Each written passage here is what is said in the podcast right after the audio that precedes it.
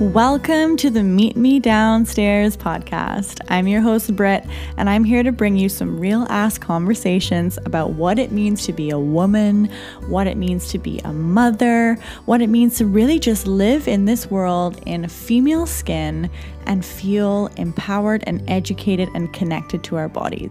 So the type of conversations that you're going to hear are going to be with a mixture of experts in the field of female existence and also real women, real mothers, just wanting to share a window into their world so that we can connect better. Remember, you're never alone. Your sisters are right here on the other end of your speaker, and you can always message us to connect deeper. So get ready to learn about yourself, to love yourself, and just embrace this experience. Pop in your headphones, turn up your speaker loud, and let's do the damn thing.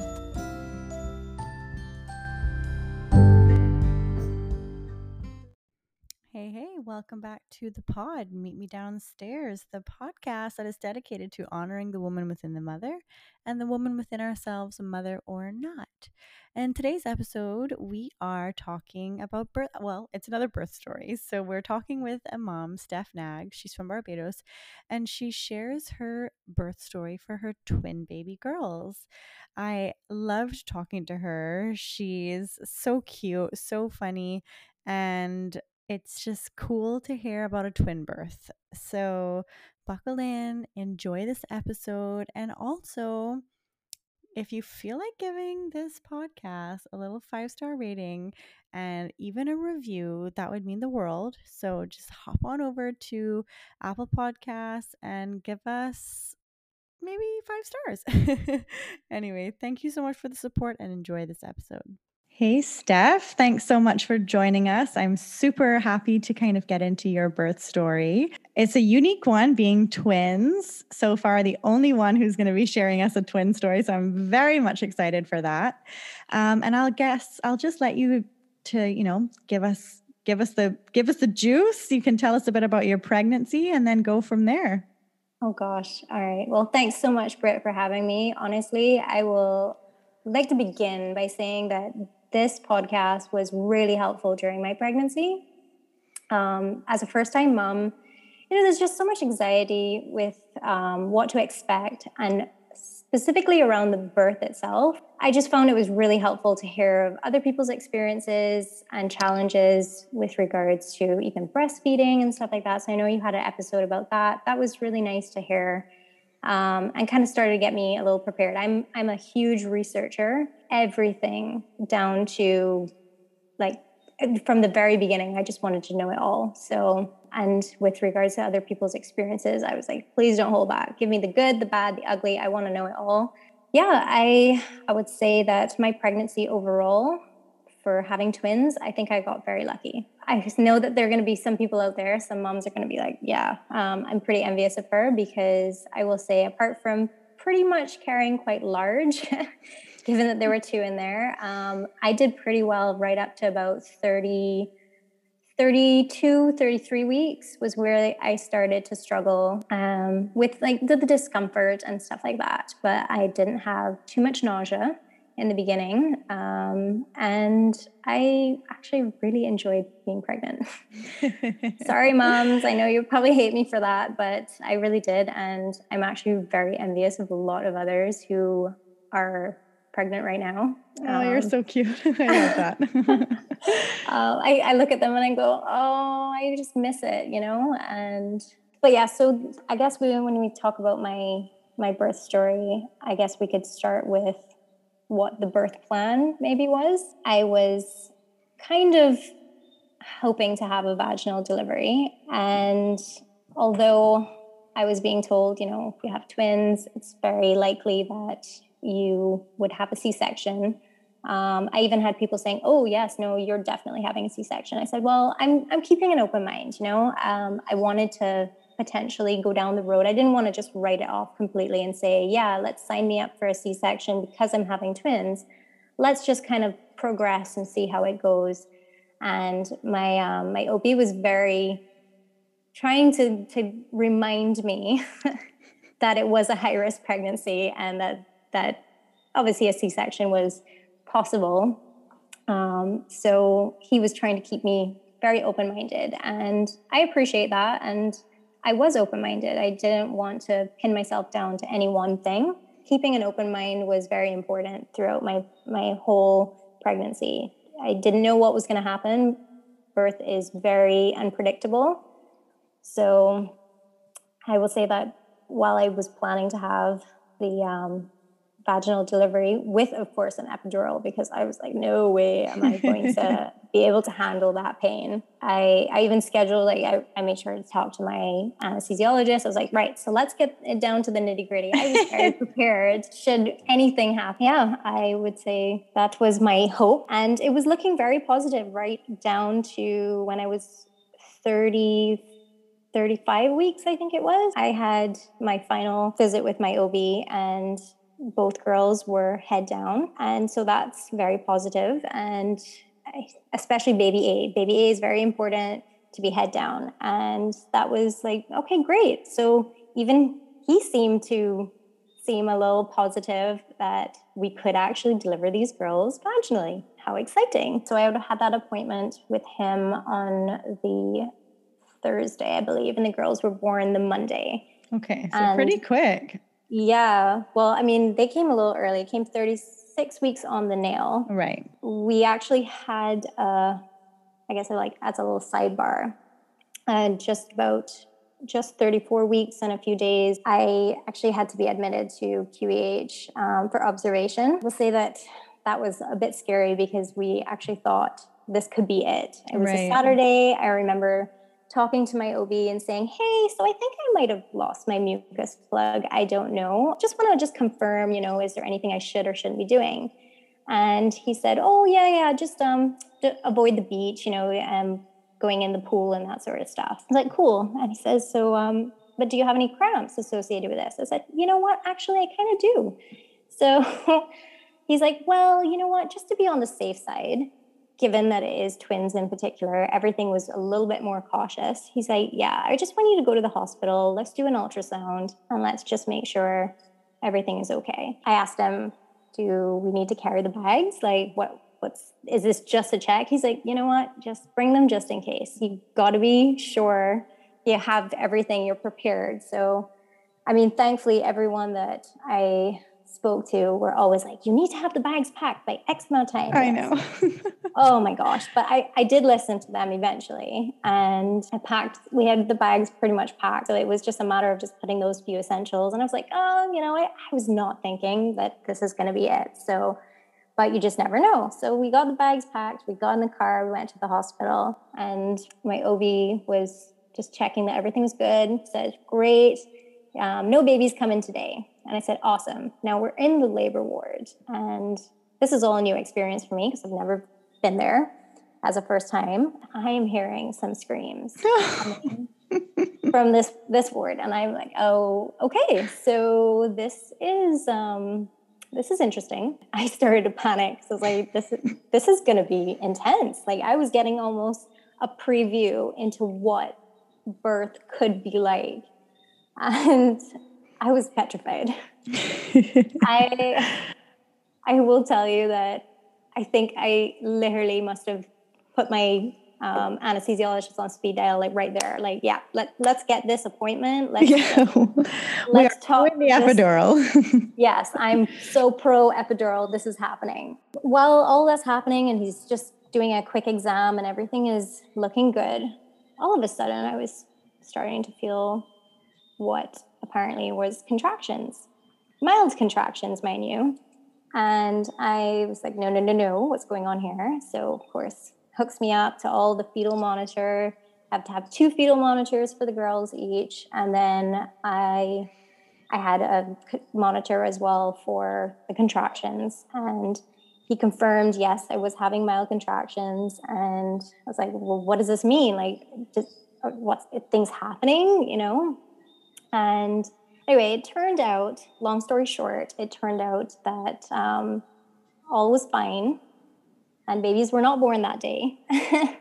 So we were able to go home. 2 days later, they just kept me for observation. And I think that would have been the Monday I was discharged from the hospital. The following Monday, the girls would have been born. So yeah, so that's my little side note. So the actual day my girls were born, Chelsea and Mila, the 28th September. It was about midday, and I was starting to feel, I would say, like just uncomfortable cramps with back pain. 36 weeks pregnant with twins, back pain, it comes with the territory. So I'm not thinking anything of it, and I'm just carrying on. And we're in the car on our way home, and it's starting to get more uncomfortable. And I'm just like,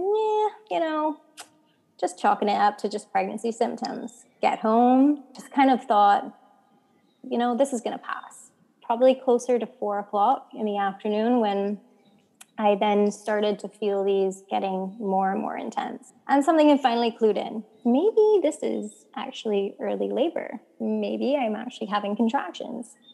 And you would think for someone who was in the hospital for mild contractions would have studied it, but I guess, pregnancy brain and all. And it just started to just really get more and more intense. I remember my partner was watching football, and he would check in with me. He's like, "Are you okay?" And I'm like, I think everything's still okay. I think everything's okay. But, so he just continued watching his football. And then there was a moment where I started to kind of have, all right, let's get the bags at the door. Let's get everybody fed. We have 2 dogs and a cat. So I was like, go feed the animals, get the bags at the door. We need to just be ready. But I was still unsure how much longer I had, is this actually happening, or is this what they call the Braxton Hicks contractions? I just didn't know, because I was thinking it might still be too early. And then I also have heard from many people that labor can last a really long time. So you could start getting these pains and you don't give birth for days after. So I wasn't thinking that we need to make our way to the hospital. I was just thinking, let's just be prepared. Let's have it there. Let's be ready. And then it really got intense. And I told him, I said, I don't know if I can take this anymore. I need to get to the hospital. I need those drugs. So he picked up the phone, he called, and he had told then the doctor where we were at. Contractions, I think, were about maybe 7 or 8 minutes apart at this point. And he's like, yep, she's calling for the drugs. So loaded up the car, and the rain is pouring. And I thought, okay, no problem. I was so distracted, to be honest. Got in the car, and we're driving through. He's trying to drive slow because he doesn't want to get into the bumps and everything like that. And I'm just like, let's get to the hospital. Almost to the hospital, and there's flooding on the road, and all these cars are turning around, and we have to now divert. Oh my gosh. I felt at that point, I was sure that a baby was crowning at this point. I was like, what is happening? Why? I swear I could see the hospital there, but we had to detour. We got there now. It's still pouring with rain. He let me out, and I kind of made my way to find somebody, and he went to park and then joined me up shortly. Got inside now. They said, all right, well, let's see where we're at. Got me onto the bed to do a gentle internal. She's about 8 or 9 centimeters dilated. We need to get this woman to the labor ward immediately. So they put me on the gurney, and we raced down the hallway and into the labor ward. We go again, feeling also familiar with this place. But this time, everything was happening so quickly for me. I will say that this is now where things got blurry. So we're in the labor ward now, and people are starting to pile in. It's twins, so therefore it's double the people, basically. Everybody's there to monitor me, to monitor the girls, and it's all hands on deck. And it was a small room, given to that it was raining so heavily, they had to close the windows. So in there started to get pretty warm pretty quickly. Not long after things started to get going, I remember just shouting at somebody to please cut this dress off of me. I was so hot. I just wanted to be just full on, just take it off. Let's get down to this. I'll just say as well, for those who are listening, this is a Barbadian birth in a local hospital that doesn't have air condition. So just to paint the picture for you, it's a Caribbean island, windows closed because the rain is pouring, and no AC. Please continue, Steph. Oh, and then because it's COVID, everyone's wearing masks. Oh, right. Including my partner. So that made things interesting. Luckily, of course, I didn't have to wear a mask because that I think that would have made me pass out. No, so things started to progress and I was getting really panicked because I was like 8 or 9 centimeters. I'm like, I haven't done that much research, but I mean, we're getting very close to this. This can happen very soon. This means I get to see them very soon. So I think we would have been at the hospital probably around 7-ish, probably got into the labor ward around maybe 7:30. I was just like looking around going, okay, so I'm in here. Where is my doctor? Where is my OB? Yeah, I'm not giving birth to these girls without him here. Like, it's not happening. So in position, and he finally arrives, and I was just like, oh, I just feel like a moment of relief just came over me. I said, right, let's do this. Mm-hmm. I'm now ready to push. I'm ready to think. So he's like, okay, now hold on. He, it's interesting because, I mean, you see in the movies how birth happens. Obviously, that's your only gauge unless you do like further research. And I didn't realize that it's a little Dexter thing going on where the plastic goes down and there's a lot more complications with it. I was just like, what is going on? They're putting plastic down. I mean, I don't know if this was your experience, but they put plastic, they had underneath, like, I don't even know if the bed had on sheets. Like, it just all happened so fast. And I just felt like, this is weird. Plastic over my legs, plastic underneath. And, you know, you're on the bed where you have your feet up and obviously you have the thing to grip. And he looks at me, he's like, right, okay, so you're having contractions. Of course he does a gentle internal as well. And that's fun. And he then says, all right, well, you're 9 centimeters dilated, but your water hasn't broken, so I'm going to have to do that for you. Mm. And I remember one or two people telling me, you know, oh, that's an awful experience. Honestly, I just felt the gush of water and then the intensity. All of a sudden, whatever I thought was discomfort associated with those contractions had just ramped up. Mm-hmm. So we're like, okay, so things are really moving fast. And I'm like, okay, so yeah, where's my anesthesiologist? Where's my epidural? Because, you know, and they're like, yeah, and there's no time for that. And I'm like, excuse me, what now? I was like, no, I can't do this without epidural. I was like, no, you are going to give birth to these babies like now. So he's like, what would you like to do? Like, do you want to hold it? Like, you don't have an option here. The little side note too is the anesthesiologist is actually a close friend of mine. We ended up having her come down anyway. And while I don't think my doctor told me this, I feel like he wanted her to be there just in case things did progress in a different direction.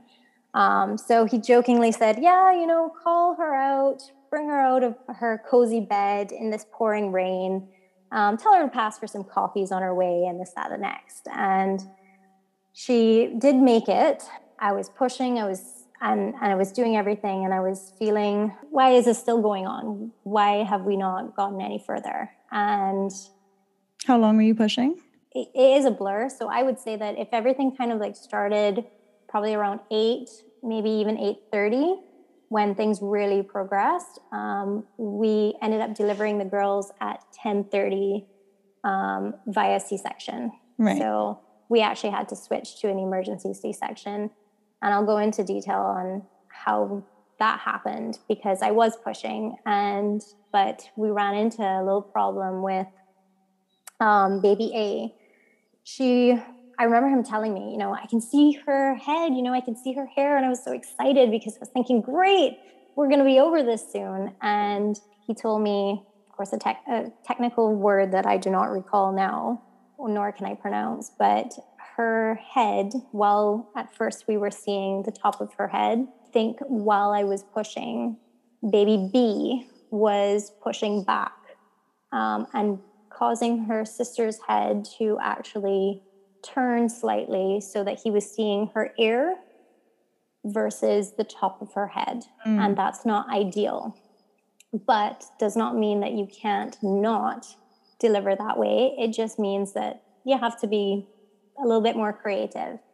So I remember him telling me, you're going to have to, when you push, I'm going to go in and I'm going to turn her head and then try to see if she will, you know, everything will kind of focus back and, mm-hmm. and we can get back to where we were. But each time that he turned her head, then baby B was saying, no, I'm ready to come too. So mm-hmm. she was pushing back. My blood pressure was really high and they kept on telling me the only way to deal with this is you have to deliver. We have to deliver. And in that moment, I knew where this was going. Mm-hmm. And I was very okay with that decision because I knew it was the right thing. He did look at me and he said, look, we have one or two options. We can either get the forceps out or we can do a C-section. And I didn't even bat an eye. I was like, yep, grab me up. Let's do this. So my anesthesiologist was actually there already. She was in the room, in the delivery room with me. And she was fantastic because she was actually coaching me through every contraction, every push.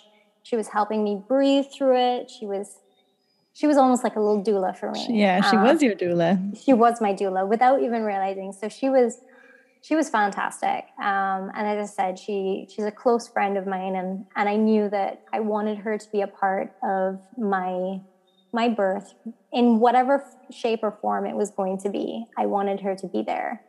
And just to go back is that because it's COVID, there's so many different there's restrictions and protocols in place.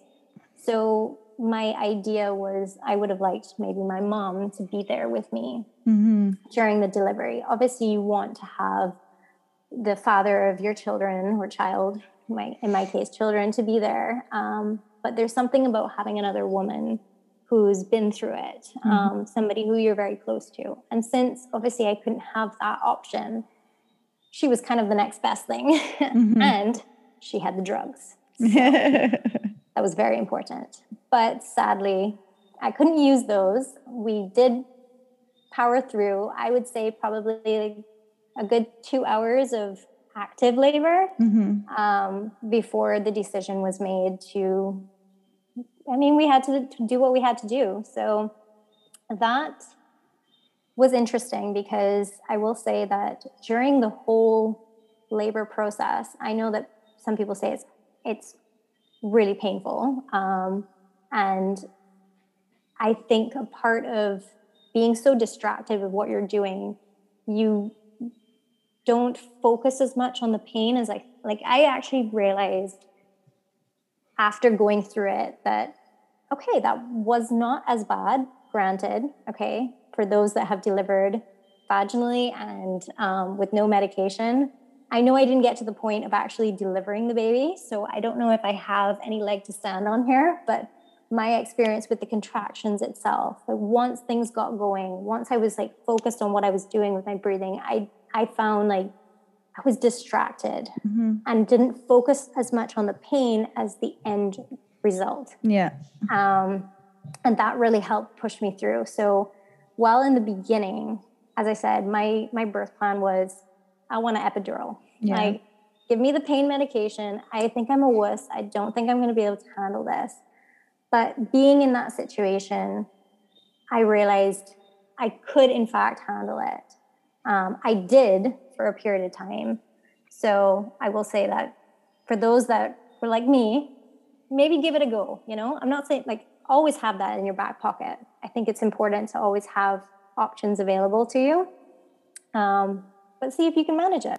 So she was fantastic and coached me through it. And I think that really made such a difference to have somebody there to help you really ride the wave of each contraction.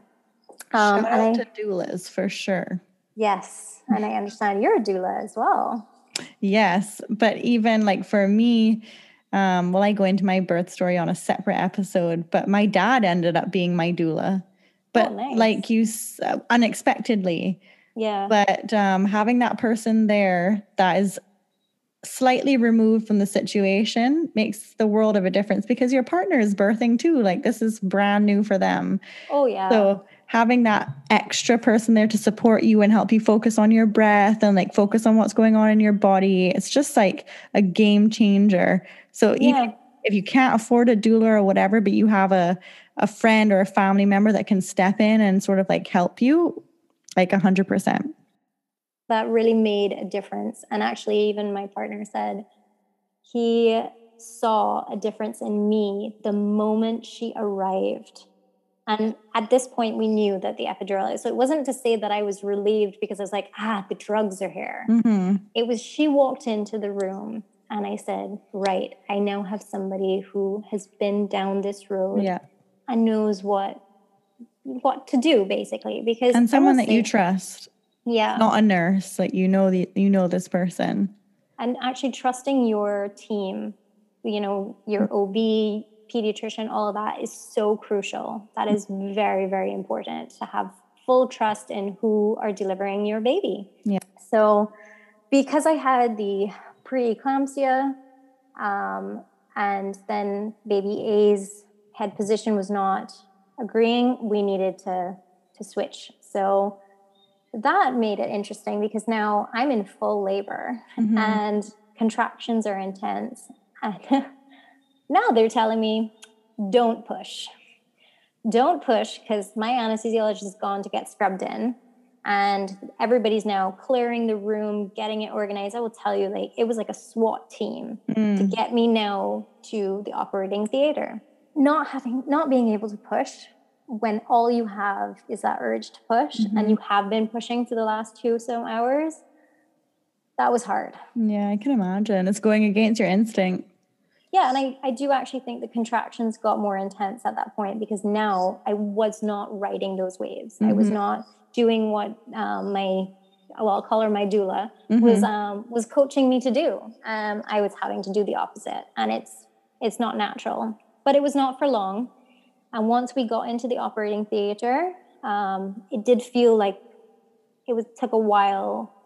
You know, everything is so procedural for reason, obviously. And I felt like, okay, let's get this going. Let's get this going. So while I didn't have an epidural, I then turned out to have a spinal, and I still needed my anesthesiologist in the end. And I've heard a lot of people having bad experiences. Mine, effortless. I don't even remember the pain or thing of the actual injection. I remember she told me to just like lean over, and I was fully covered with like a heated blanket. It actually felt like they were pushing warm air, because I imagine that the room is quite cool. Yeah, and the anesthesia makes you cold. And yeah, so that was the weird feeling that you get, is you actually have little shakes. So I felt like my whole body was just shaking, because you don't have that feeling now from I guess maybe your waist like chest down or chest down. And so it's just like arms were extended, like as if I was... Like a T. In a cross, yes.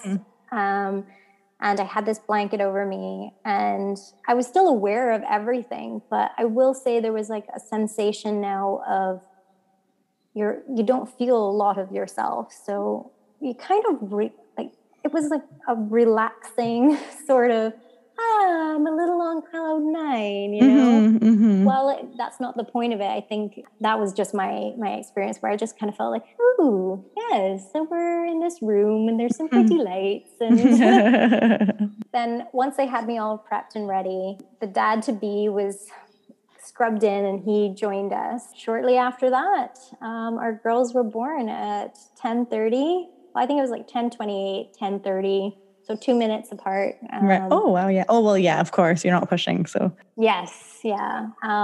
So first baby comes out, and, you know, get to see her over the curtain. And gosh, she was covered in gunk and gorgeous. I just was like instantly in love, that feeling of seeing the first. But then there was this excitement, you know what I mean? There's another one coming, you know? I'm like, oh, I'm so excited. There's my baby girl. And even watching over the video of when they were born, the way I sounded, I was so almost sounded loopy, but I was so aware of everything that was happening. I was watching. I'm sure some people might be disturbed by this, but because of the lights in the operating theater, they had like a reflection. I could see them actually come out. It's kind of cool though, if you're interested in that. Yeah. If you're not, just don't look at the lights. Yeah. And before baby B was born, I said on the video, because we rewatched it recently too, to just like trigger my memory on this. I said, another one's coming in like the most loopiest voice, like as if, I don't know what I thought was coming out of me, but I was just so beyond happy to see them. But it was a weird feeling too, because I couldn't embrace them. I was underneath this blanket. I was looking at them. And they cleaned them up and brought each of them to me. And I was able to give them a kind of an awkward kiss, because they brought them to the side of my face, and I was just like, mm-hmm. And then they were taken away, because that room was obviously way too cold for them, and they were taken away to they weighed them and everything in that room, and then they took them to get all cleaned up, and Dad went to help the nurses get them dressed and everything, and I had to stay and get sewn up. And honestly, I just remember all I kept on asking was, can we, get this moving? Because mm-hmm. I really, really just want to see my girls. Like, mm-hmm. that's all I was like, when can I see my girls? When can I see my girls? That must be so strange, you just kind of wait for 9 months to that point. You do everything you can to push them out, and then they're kind of taken from you. Yeah, and because they were born late that night, I actually didn't see them again until I came out of recovery the following morning at about 9:00. Yeah. So I didn't sleep a wink in the recovery room, because all I was thinking about was them and how they were doing. So how come they weren't able to come to you in recovery? Recovery is also very cold for them. Mm. So I know sometimes people have made provisions for for mom to see when she's in recovery, just for a brief time, to hold and that sort of stuff. But I don't know if it was because it was twins, they needed extra observation. I don't know if it was because it was COVID, and they had just different protocols, but they didn't bring them into the recovery room. Maybe it was just too late at night, and I didn't get to see them until the following morning. So. And your recovery from the C-section was fine, like going home and stuff? Yeah. Well, as I said, I had the pre-eclampsia, so I had to still monitor my blood pressure. And I had like major swelling after, and I was on a lot of medication. So if the girls were born on the Monday, I was discharged from the hospital the Thursday. I was still obviously on a lot of medication when I got home. It took probably a good week to kind of come back to myself, not from the actual C-section like that. Mm. That has its own challenges. I would say that probably for me, the recovery was just being on the medication and just being so tired and that sort of stuff. But I was moving around and I felt pretty good not long after. Obviously, the first couple of days, they don't want you to move, and they want to take your time and that sort of stuff. Yeah, it was just, a lot of it is really a blur. When I said to you, let's have this talk, let me share my story, I was like, whoa, there's so many details that you forget. I started to really sit down and type it all up. And I feel like I then went to the other extreme, and I was like, no. People are not going to want to know about every little detail stuff, like how much you ate before you went. It's like, that's important to me. Well, thank you so much for sharing that. And it sounds like it was a pretty positive birth. Well, that's what I wanted to end off with, is that while it was not what I had originally hoped for, I would say versus planned, my hope was to deliver them as naturally as possible. Mm-hmm. I wouldn't say that I'm upset that it didn't happen that way, because at the end of the day, they're healthy. Yeah. And I got to meet them. So it is what it is. And I just want to stress to people how important it is to not really focus on a birth plan and be so structured, because birth is nothing but structure. Yeah. Or nothing. But not, it's not, you can't plan it. Exactly. Yeah. There's it has its own, it's going to come out how it's going to come out. We have zero control in birth. Well, that's exactly it. You need to let go of control. And that, for me, I am very much a person who likes to be in control.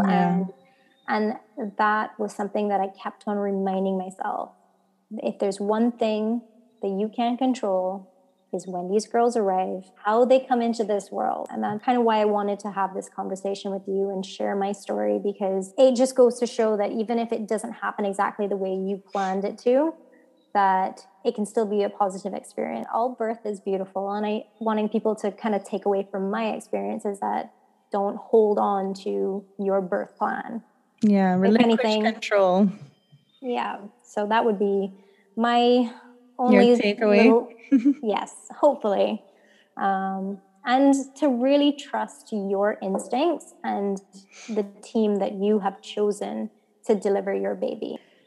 To trust your instincts also in the opposite side too, if you need to, because sometimes it can go the other way where they're looking, for whatever reason it is, an easier way out or whatever, and your instincts are telling you something different. So just trusting your instincts, I think, is a good takeaway, to just feel, listen out in your gut, like what you feel is right. And then, of course, trust your team, relinquish control. There's just so many things to birth, you know. It's such a whirlwind ride, and you kind of just have to hop on. There's no exit. A whirlwind that I'm so grateful to have been able to experience. Yeah. And experience almost two sides of it. Lovely. Well, I'm just so grateful for you to take some space and time to do this with us. And yes, I'm just very grateful for your time and grateful for your girls that you were able to offer us this story. So thank you to them. Thank you so much for listening in. As always, if you enjoyed, leave us a review. It really supports our channel and it helps it to grow and let other people who might be interested in this stuff find us. And then also please just share it, subscribe, love it, whatever it is that you guys do to keep supporting. We appreciate it so much, and we will chat on the next episode.